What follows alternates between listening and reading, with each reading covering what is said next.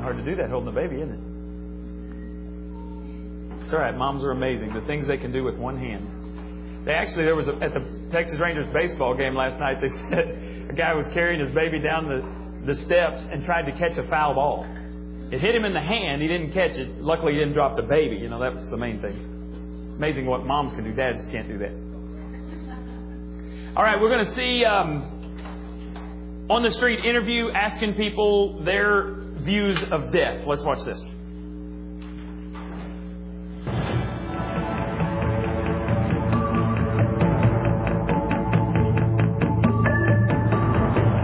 Do you, are you ever planning to die in your life? I have no choice. Okay, all right. Well, sure, everybody dies at some point in their life. Yeah, okay. Eventually. Most definitely. Really? Okay. Not right now. I'm going to make those plans later. okay. We, I guess one day I'm gonna die. And I'm fixing to go back to Iraq. Um, uh, it's kind of sketchy on that right now. It's one of those situations or one of those topics you kind of hes- hesitant to talk about. Uh, I don't plan to die, but I know I'm gonna die. Eventually. Yeah. All right. So are you afraid to die? Honestly, yes.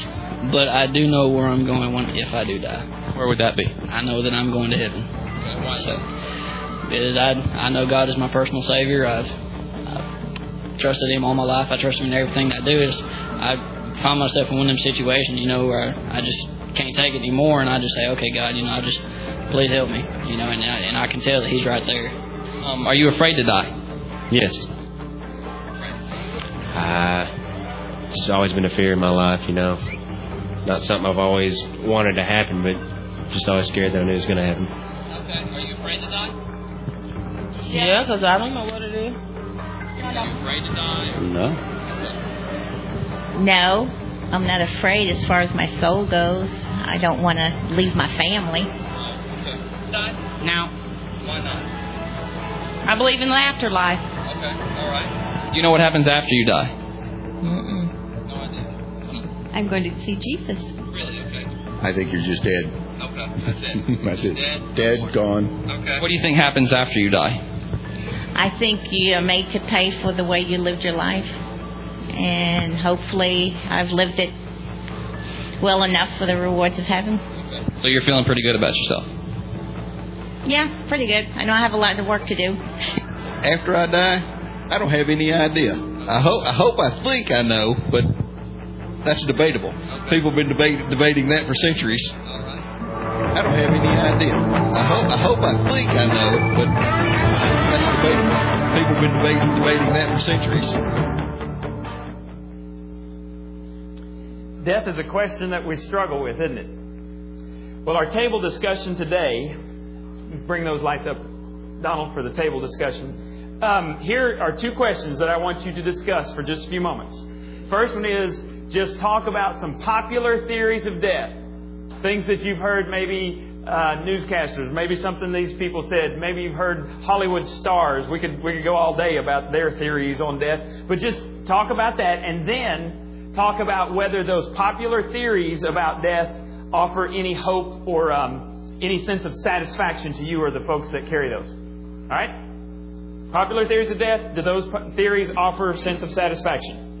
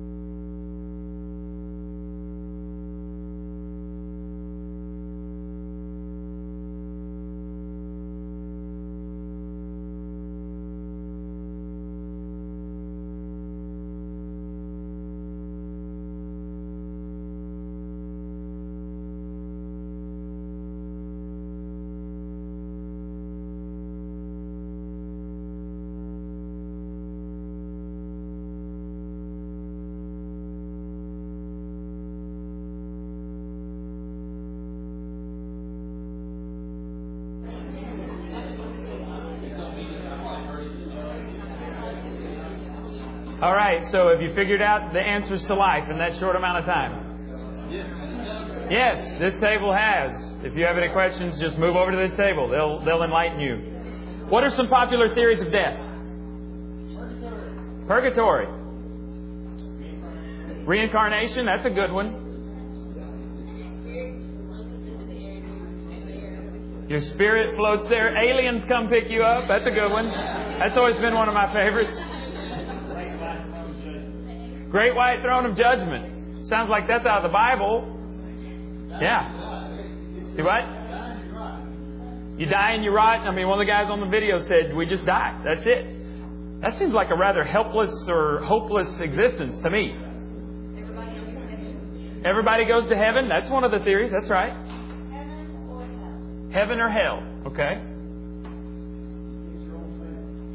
You get your own, get your own planet. Yes, that that is a theory. Yes, it is. Um, now, I I don't know about you, but when for me,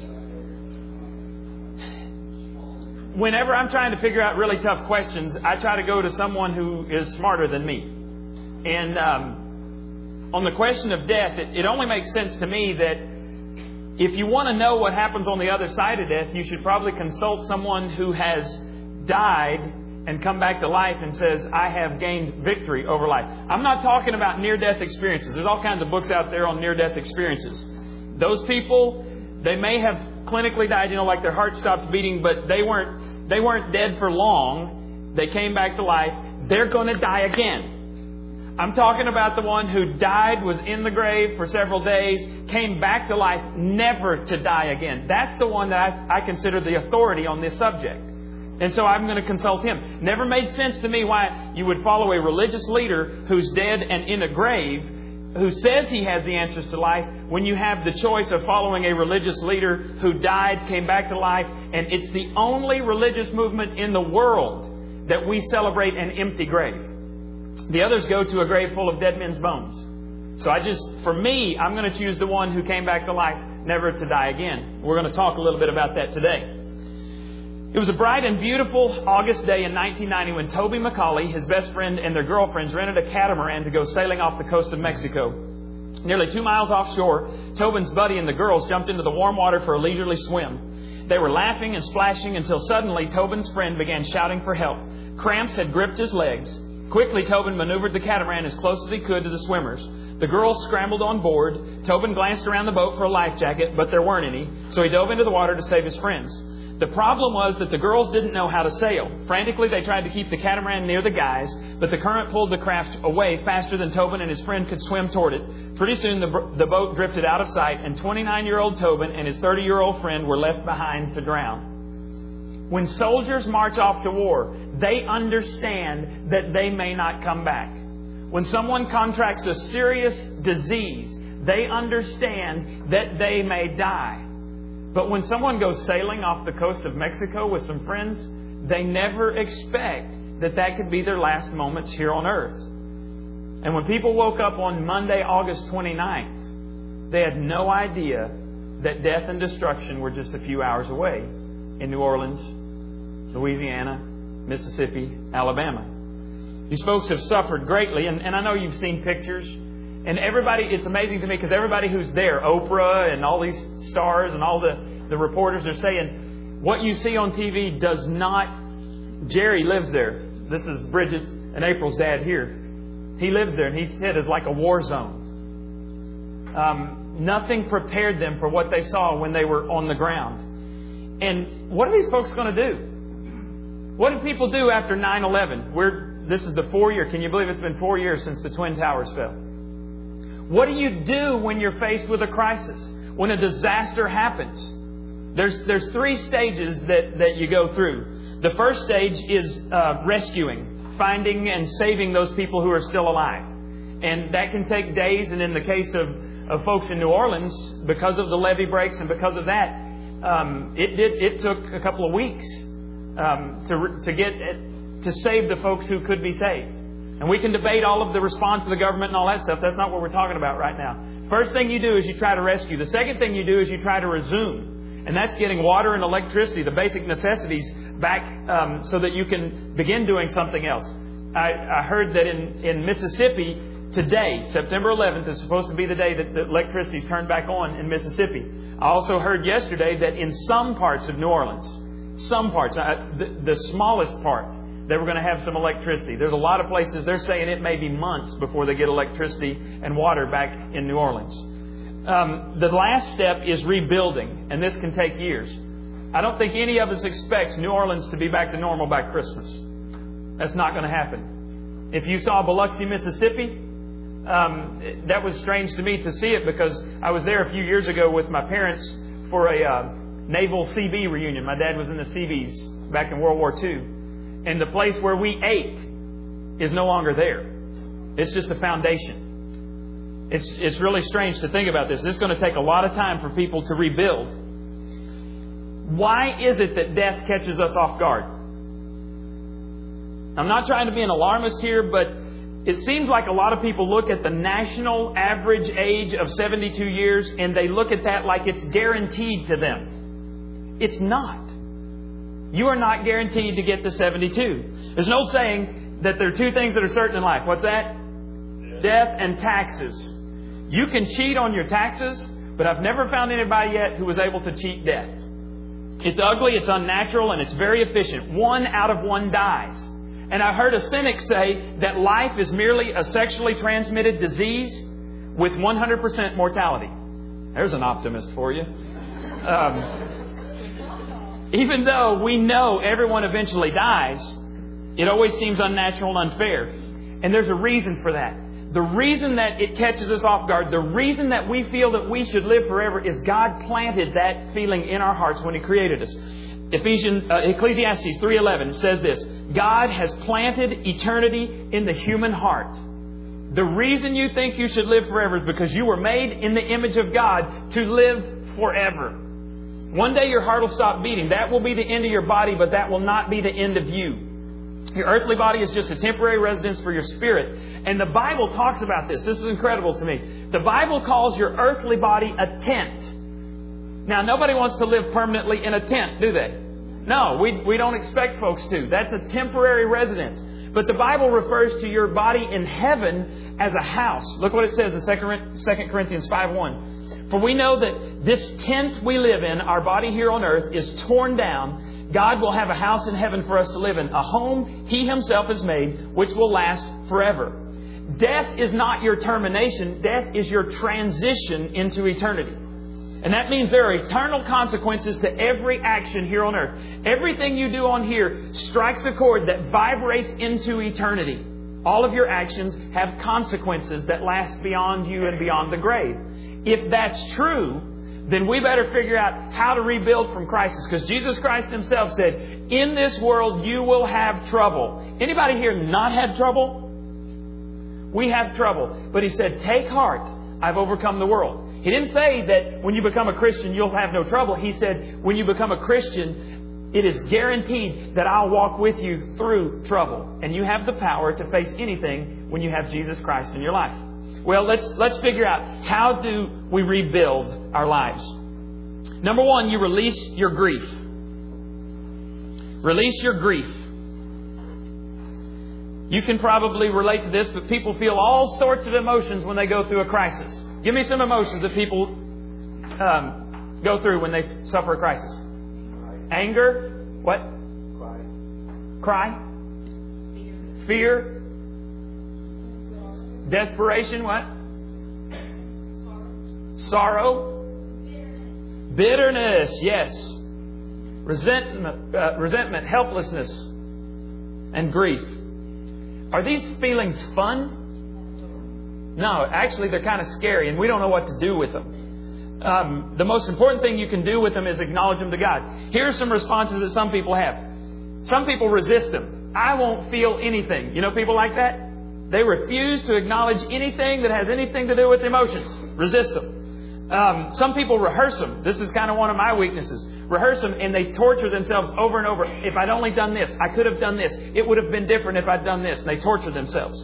Um, some people reduce them. They minimize them. Oh, it's no big deal. Um, some people repress them. They stuff them inside. Well, you know what happens when, when you swallow your feelings, your stomach keeps score. You know, people with ulcers, a lot of times what they've done is on the outside they may look good, but on the inside they're rotting away because they've been stuffing their feelings and, and refusing to acknowledge them. Instead, release them to God in prayer. Look at Psalm 18:4. The ropes of death surrounded me. The floods of destruction swept over me. The grave wrapped its ropes around me. Death itself stared me in the face. But in my distress, I cried out to the Lord. Yes, I prayed to my God for help. Does it sound like that was a psalm of David? Does it sound like David is, is acquainted with suffering and pain? Sure. Tell God exactly how you can how you feel. He can handle it. Psalm 62:8 says, "Pour out your heart to Him, for God is our refuge." In a storm, I don't know if you've been in, in the lake or on, on the ocean in a storm, but in a storm, what are you looking for? A place to hide, a refuge. You're looking for, ideally, some cove that is protected from everything else so that you can get in there and get out of the wind and the waves because it's going to batter you. You're looking, if, if you're in the middle of, of Lake Richland Chambers, you're just looking for shore. And you'll beach that boat just so that you can get on solid land. Well, you need a refuge in the time of trouble. And the Bible, in, in just in the book of Psalms, it calls God a refuge over 43 times.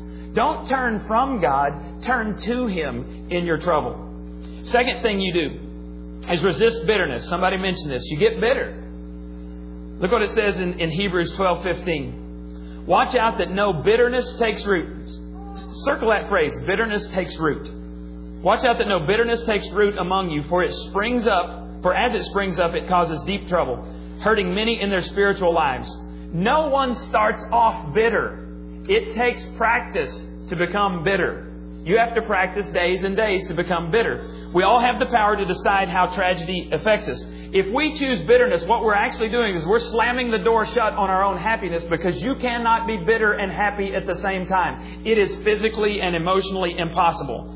And here's the thing. This is, this is something we've got to understand. You choose how happy you are. See, it's not the things that happen to you that make you bitter. It's what you think about after those things happen to you. Right? You become what you think. If you let somebody get in your brain and, and you become mad at them, angry at them, and then bitter towards them, you're not hurting them. You are hurting yourself because you're just keeping it in. Okay, so if if we if there's no correlation between the things that happen to us and real happiness, how in the world do we resist bitterness? Because I did a, a funeral about a month ago for a little old lady who buried her three-year-old daughter. Her daughter was killed in a, in a tragic accident. When um, a little bit later she she buried a husband, then she buried her 11 year old uh, grandson who had cancer. Actually, I think he was 13 when he died, but he, he contracted cancer at 11. Then a few years later, her six year old um, great grandson was killed in a car accident. This woman, and that's just the beginning, that's the tip of the iceberg. But you would never have known the pain and grief that she went through because she was the sweetest person. She'd see me, she'd hug me, she'd hold on to my hand, just pat my hand. Doug, I just love you. I pray for you every day. What's going on in your life? How are your, how's your wife? How's your kids? I would leave. I would go to see her to cheer her up. she cheered me up. She said, I pray for you every day. She'd had pain and suffering. How in the world was she a joyful person? There's no correlation, you see.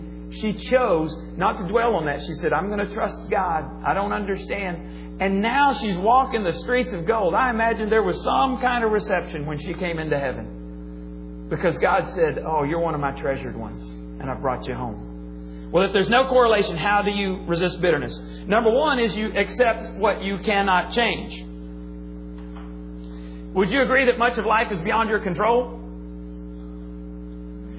In Al- Alcoholics Anonymous and in Celebrate Recovery, which we're going to be starting in, in about eight weeks' time, in those programs, there's something called the Serenity Prayer. You ever heard it? God grant me the serenity to accept the things I cannot change, the courage to change the things I can, and the wisdom to know the difference. That's a prayer that they go through all of the time. Because there's some things in life you cannot change. You have to learn to accept them. Second thing is you focus on what's left, not what's lost. Focus on what's left, not what's lost. Find something to be grateful for because gratitude destroys depression. Have you seen folks who've said, over and over, I've seen, I've seen folks who said, I've got my family, we can start over. That's enough. Those people have hope. And I believe that they're going to make it. The folks that are sitting around feeling sorry for themselves and getting bitter over it, then I seriously question what's going to happen in their future. Because they're going to keep stumbling over things that are behind them. In counseling, one of the things they tell you is if you, if you can find something that people can laugh about, then they have hope. They're, they're actually beginning the process of healing. But if you find someone who cannot laugh, cannot smile about anything, then, then they are seriously close to clinical depression. So find something to be grateful for. Now, here's, here's some table discussion. Back to table discussion. I want you to make two lists. The first list is things that are going on in your life that you cannot control. The second list is things that I'm thankful for, things I'm grateful for. Ready? Just as quickly as you can. List those out. Go.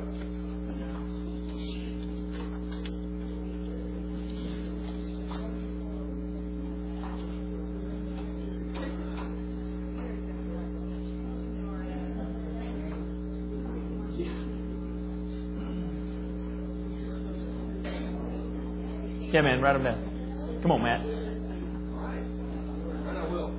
Be thankful for that. Be thankful you can write, buddy.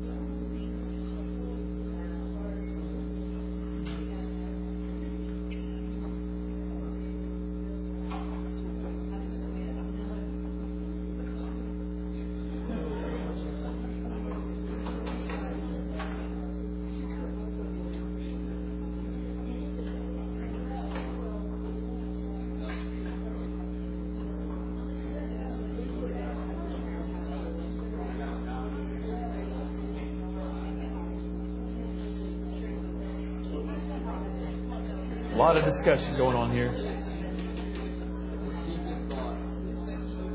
Tell me a couple of things that you cannot control. Death? Gas? Yeah. Can I hear an amen? Something else you can't control. Someone else's feelings. That's right. That's one of the things I, I think of. I cannot control anybody else's actions or their feelings.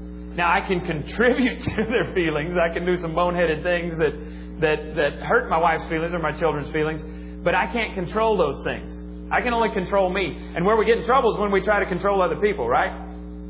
I, one of my favorite sayings right now is do not try to be the Holy Spirit for me. Someone else already has that job description and they're better than you. Right? We can't be the Holy Spirit for somebody else.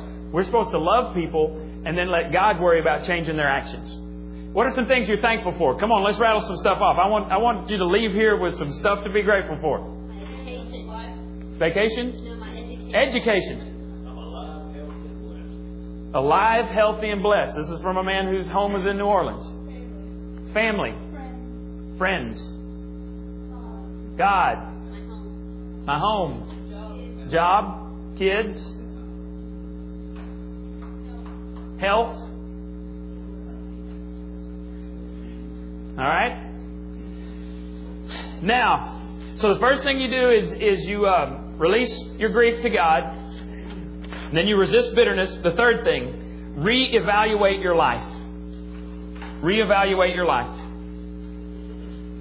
A crisis helps clarify our values by showing us what really matters and what really doesn't matter. I saw a special the other day and they said it was amazing the number of U-Hauls that were abandoned in New Orleans. Evidently, people were, were packing up, ready to go, and, and I don't know if they waited too long. I don't know what the situation was. That's what the reporter said. He said things that were in there were things that obviously weren't as important as life. You find out real quickly what's, what's going on in somebody's life. I had a seminary professor who said this. He said, Suffering drastically reduces your wish list. True, isn't it? I, I talked to Ryan just a little bit about this the other day. When Mandy was in ICU, Was he concerned about what kind of car he was driving? No. Was he concerned about his businesses thriving? Was he worried about how tall the grass was in his yard? Huh. One time when the emotion just kind of overwhelmed him, he started crying and he looked at you. Mandy, you were actually behind the curtain and they were working on you in ICU and he said, That's my life. That's my life right there. You see, if, if we'll allow crises to help us reevaluate our lives, then we can get our priorities back in order. Because it's real easy to get them out of whack, isn't it? In this society. Jesus said, Life is not measured by how much one owns. Don't confuse your net worth with your self worth because they're not related. Don't confuse your possessions with your purpose in life. How many cars do you think are still in New Orleans underwater with a bumper sticker that says, He who dies with the most toys wins? Probably several. Something along those lines. That's not important right now, those cars. Um, a tragedy teaches you that the greatest things in life are not things. Life consists of relationships. One family said, We were lucky. And the reporter said, How were you lucky? And they said, Because nobody died. They have hope for the future. Well, there's only one way to have real security, and that's to build your life on things that last, not on things that are temporary. You can lose a home, a car, a loved one. You can lose your beauty. You can lose your health. But Jesus said, How do you benefit if you gain the whole world but lose your own soul in the process? Is anything worth more than your soul? What, would, what do you think people who stand before Jesus Christ, who did not accept Him, who rejected Him in this life, when they stand before Him and He says, I do not know who you are, depart from me, what do you think they would give to buy back their soul? They'd give anything. But it's too late when you're on that side of the grave. So allow a crisis to help you reevaluate, reevaluate your life and then base your life on things that last beyond the grave. Fourth thing, receive help from others. Receive help from others. It's a huge mistake to isolate yourself when you go through a crisis. In drug rehab, you're taught that if you share a pain, the pain is cut in half. If you share a happiness, it's doubled. Have you ever figured that out? Man, when, when I have something good, first thing I do is I call my wife. Guess what? She does the same thing to me. Guess what? But I, I remember a time in my life I didn't have anybody to call. That's a pretty depressing time. A time when I when I would come home, I bought a, you know, back when when answering machines were the the new rage. I bought one of those suckers, stuck it in my apartment, and I'd come home, and for weeks there'd never be a flashing light. I'm like, man, I am some kind of loser. I'd watch TV, bought me a VCR, and watched more TV. Went to work. I, I had some kind of sorry life because I didn't have anybody to share it with. It was it was kind of bad. God made us to be in relationships, and even though it's humbling sometimes, when we first started this church, it blew my mind how people would come and there'd be a bag of groceries sitting on our front porch. People wouldn't take credit for it because they knew we couldn't get paid. We didn't have any money. And it blew my mind, but it's, it's humbling to let somebody help you out. Um, but it's also cool to know somebody's on your team. To know somebody's cheering for you. You know that old cheers thing. Everybody wants to go a place where everybody knows your name. I mean, if when you walked in that door, everybody's like, Norm! That feels good, doesn't it? That's why he went back. He couldn't stand his wife. He was always at the bar because people liked him there, put up with him there. I'm not advocating you go to the bar. No. I'm saying we need to build a community here that is like that without the alcohol. Look at Romans 12, 5. Since we are all one body in Christ, we belong to each other, and each of us needs all the others. Circle that phrase. Each of us needs all the others. We need the support and perspective of other people. That's one of the reasons that we stress being a part of a church family. Um, because when you join a local church family, you have those relationships in place before a crisis happens. That sounds pretty smart to me. So you need three things. You need God's presence, you need God's promises, and you need God's people to make it in life. One of the best ways to get connected at New Life is in our small groups ministry. And by the way, next week we are going to have um, a connection. The tough question is friendships. And how do you get deeper friendships? We're going to have a meal right after church, and we're having Mexican food. And there's a place back there that you can sign up to bring Mexican food, whether you want to bring the the hamburger meat or the refried beans or whatever. There's my wife did it. I don't even know what else is on the menu. I just like to eat it. So you just sign up, and you can bring whatever you want to bring. We're going to have uh, a time after church that day where we just sit around. We're going to play a couple of games that'll help us get into groups, and then we're actually going to decide host home. We're going to pair you up with another small group for childcare if you need that, and and we want to leave this time with everybody connected because you need God's people. That's what the Bible says. You need God's people in order to do life in a meaningful way. Because you're going to need relationships. If you're not in a crisis now, you're going to go through a crisis at some time. And, and what I'm going to say is this. Don't think that you have to go to that small group until Jesus returns. You know, if you go and you think there's a bunch of weirdos there or wackos and, and you don't like them, don't say that and don't come tell me. Just say, you know, I'd like to try another small group. But what we're going to ask you to do is try it for at least a month. That's four small groups. We meet twice a month and um, try it four times. If you don't like it, just real quietly, with a smile on your face, gratitude that you even got to go to a group, say, you know, I'd like to try another group, and we'll say, go for it. But don't drop out of small groups altogether. Because you can, you can worship in a crowd, but you cannot fellowship in a crowd. Where fellowship happens, where we take off our masks, and when we're sitting around in somebody's house having a meal, somebody pours out their heart, and we pray over them. Our, our lives get knit together, our hearts get knit together, and it's a big deal. So that's what we're going to do next week. That's just a little commercial for that. Number five, rely on the Lord. You cannot build a healthy life without God. If you want to be happy no matter what, do these things. Number one, lean on Christ for stability. I said you need God's promises, you need God's presence and God's people. Well, here's one of God's promises Psalm 112. Such people who lean on God will, will not be overcome by evil circumstances. Those who are righteous will long be remembered. They do not fear bad news, they confidently trust the Lord to take care of them. The second thing you need to do is listen to Christ for direction. Jeremiah 29 11. For I know the plans I have for you, says the Lord. Is that up there? Yeah. They are plans for good and not for disaster to give you a future and a hope. Here's what I want you to do. I want you to personalize this. Where it says you, we're going to read this out loud together. I want you to put your name in there. All right? Read it with me. For I know the plans I have for Doug, says the Lord. They are plans for good and not for disaster to give Doug a future and a hope. Make it personal because God has a plan for your life to give you a future and a and hope. The next thing is look to Christ for salvation. 2 Corinthians 1, we felt we were doomed to die and saw how powerless we were to help ourselves. But that was good. That phrase just blows my mind. Paul is saying we were despairing of life, and he says, but that was good. Why was it good? Then he tells you. For then we put everything into the hands of God, who alone could save us, for he can even raise the dead.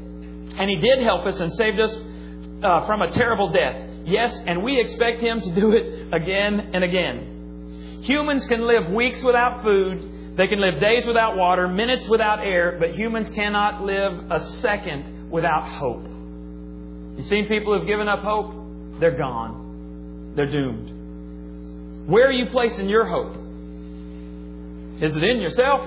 Because, no offense, I would personally prefer to have someone more powerful to help me out, you know, than you or me. You know, Steve's a nurse in the ER, and if I have to go to the ER, I have total confidence in Steve. But if I'm in a plane and my plane's about to go down, I'm not praying to Steve.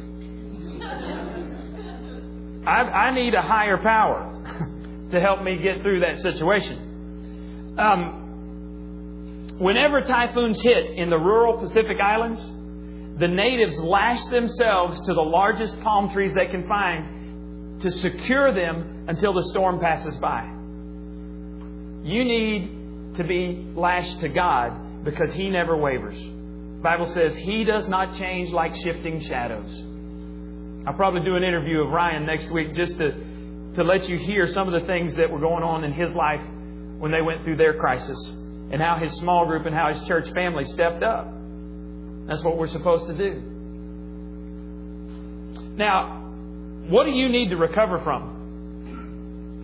Is it a crisis, a breakup, a divorce, the death of a loved one, a career situation, a health problem, financial disaster, broken dreams? What do you need to, be, to recover from? What do you need to rebuild your life from? Here's another promise of God in Job 22 23. Come back to God Almighty and He'll rebuild your life.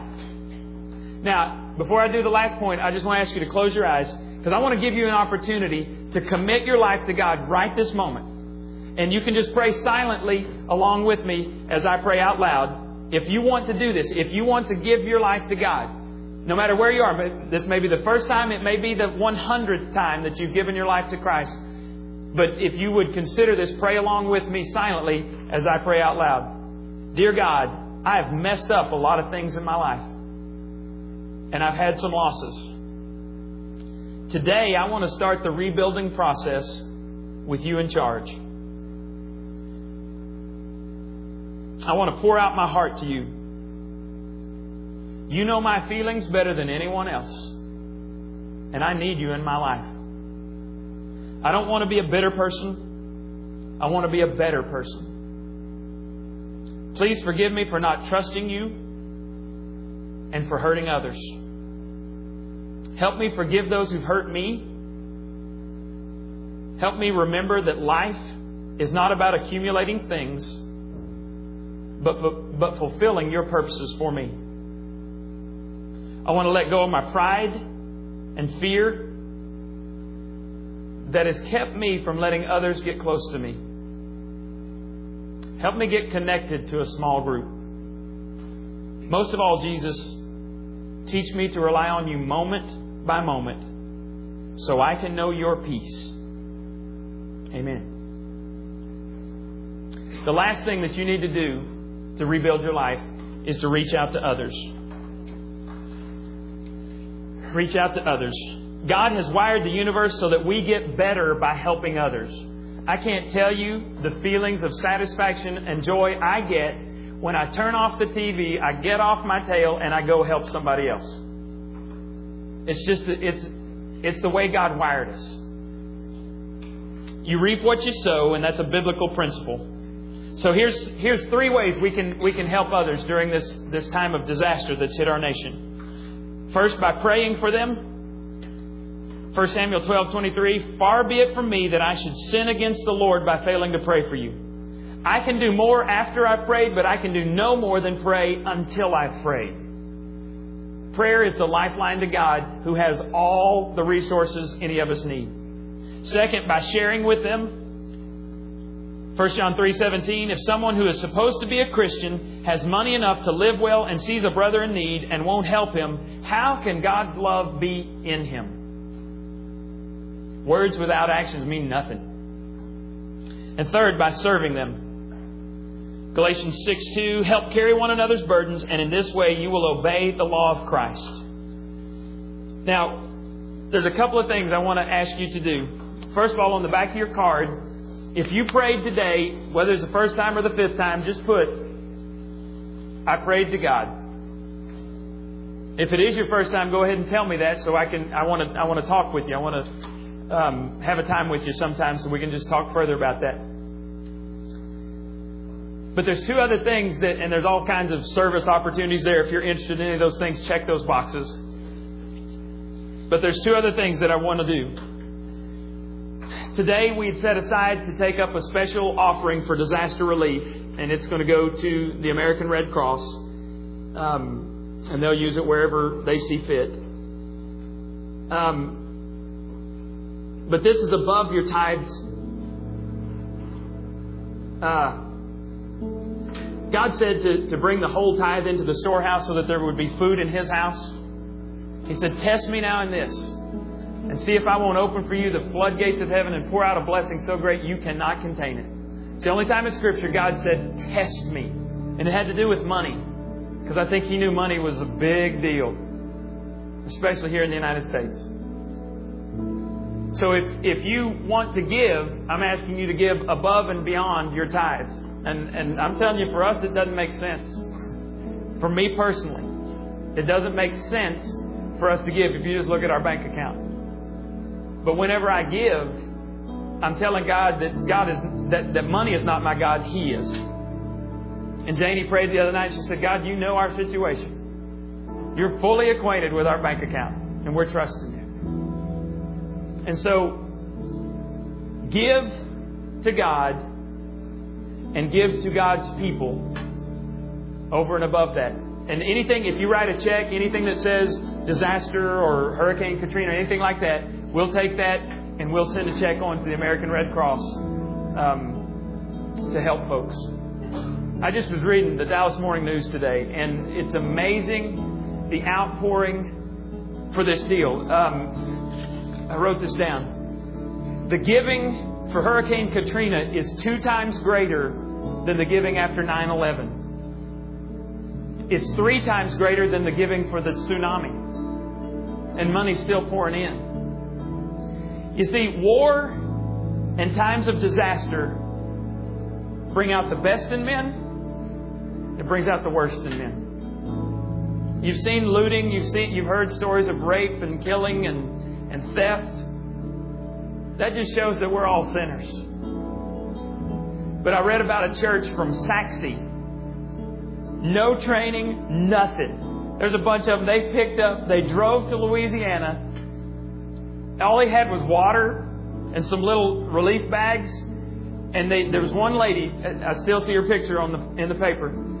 Um, they walked through mud to get to her, and they gave her this. Had some water. I think it had um, some paper towels and, and some cheese crackers.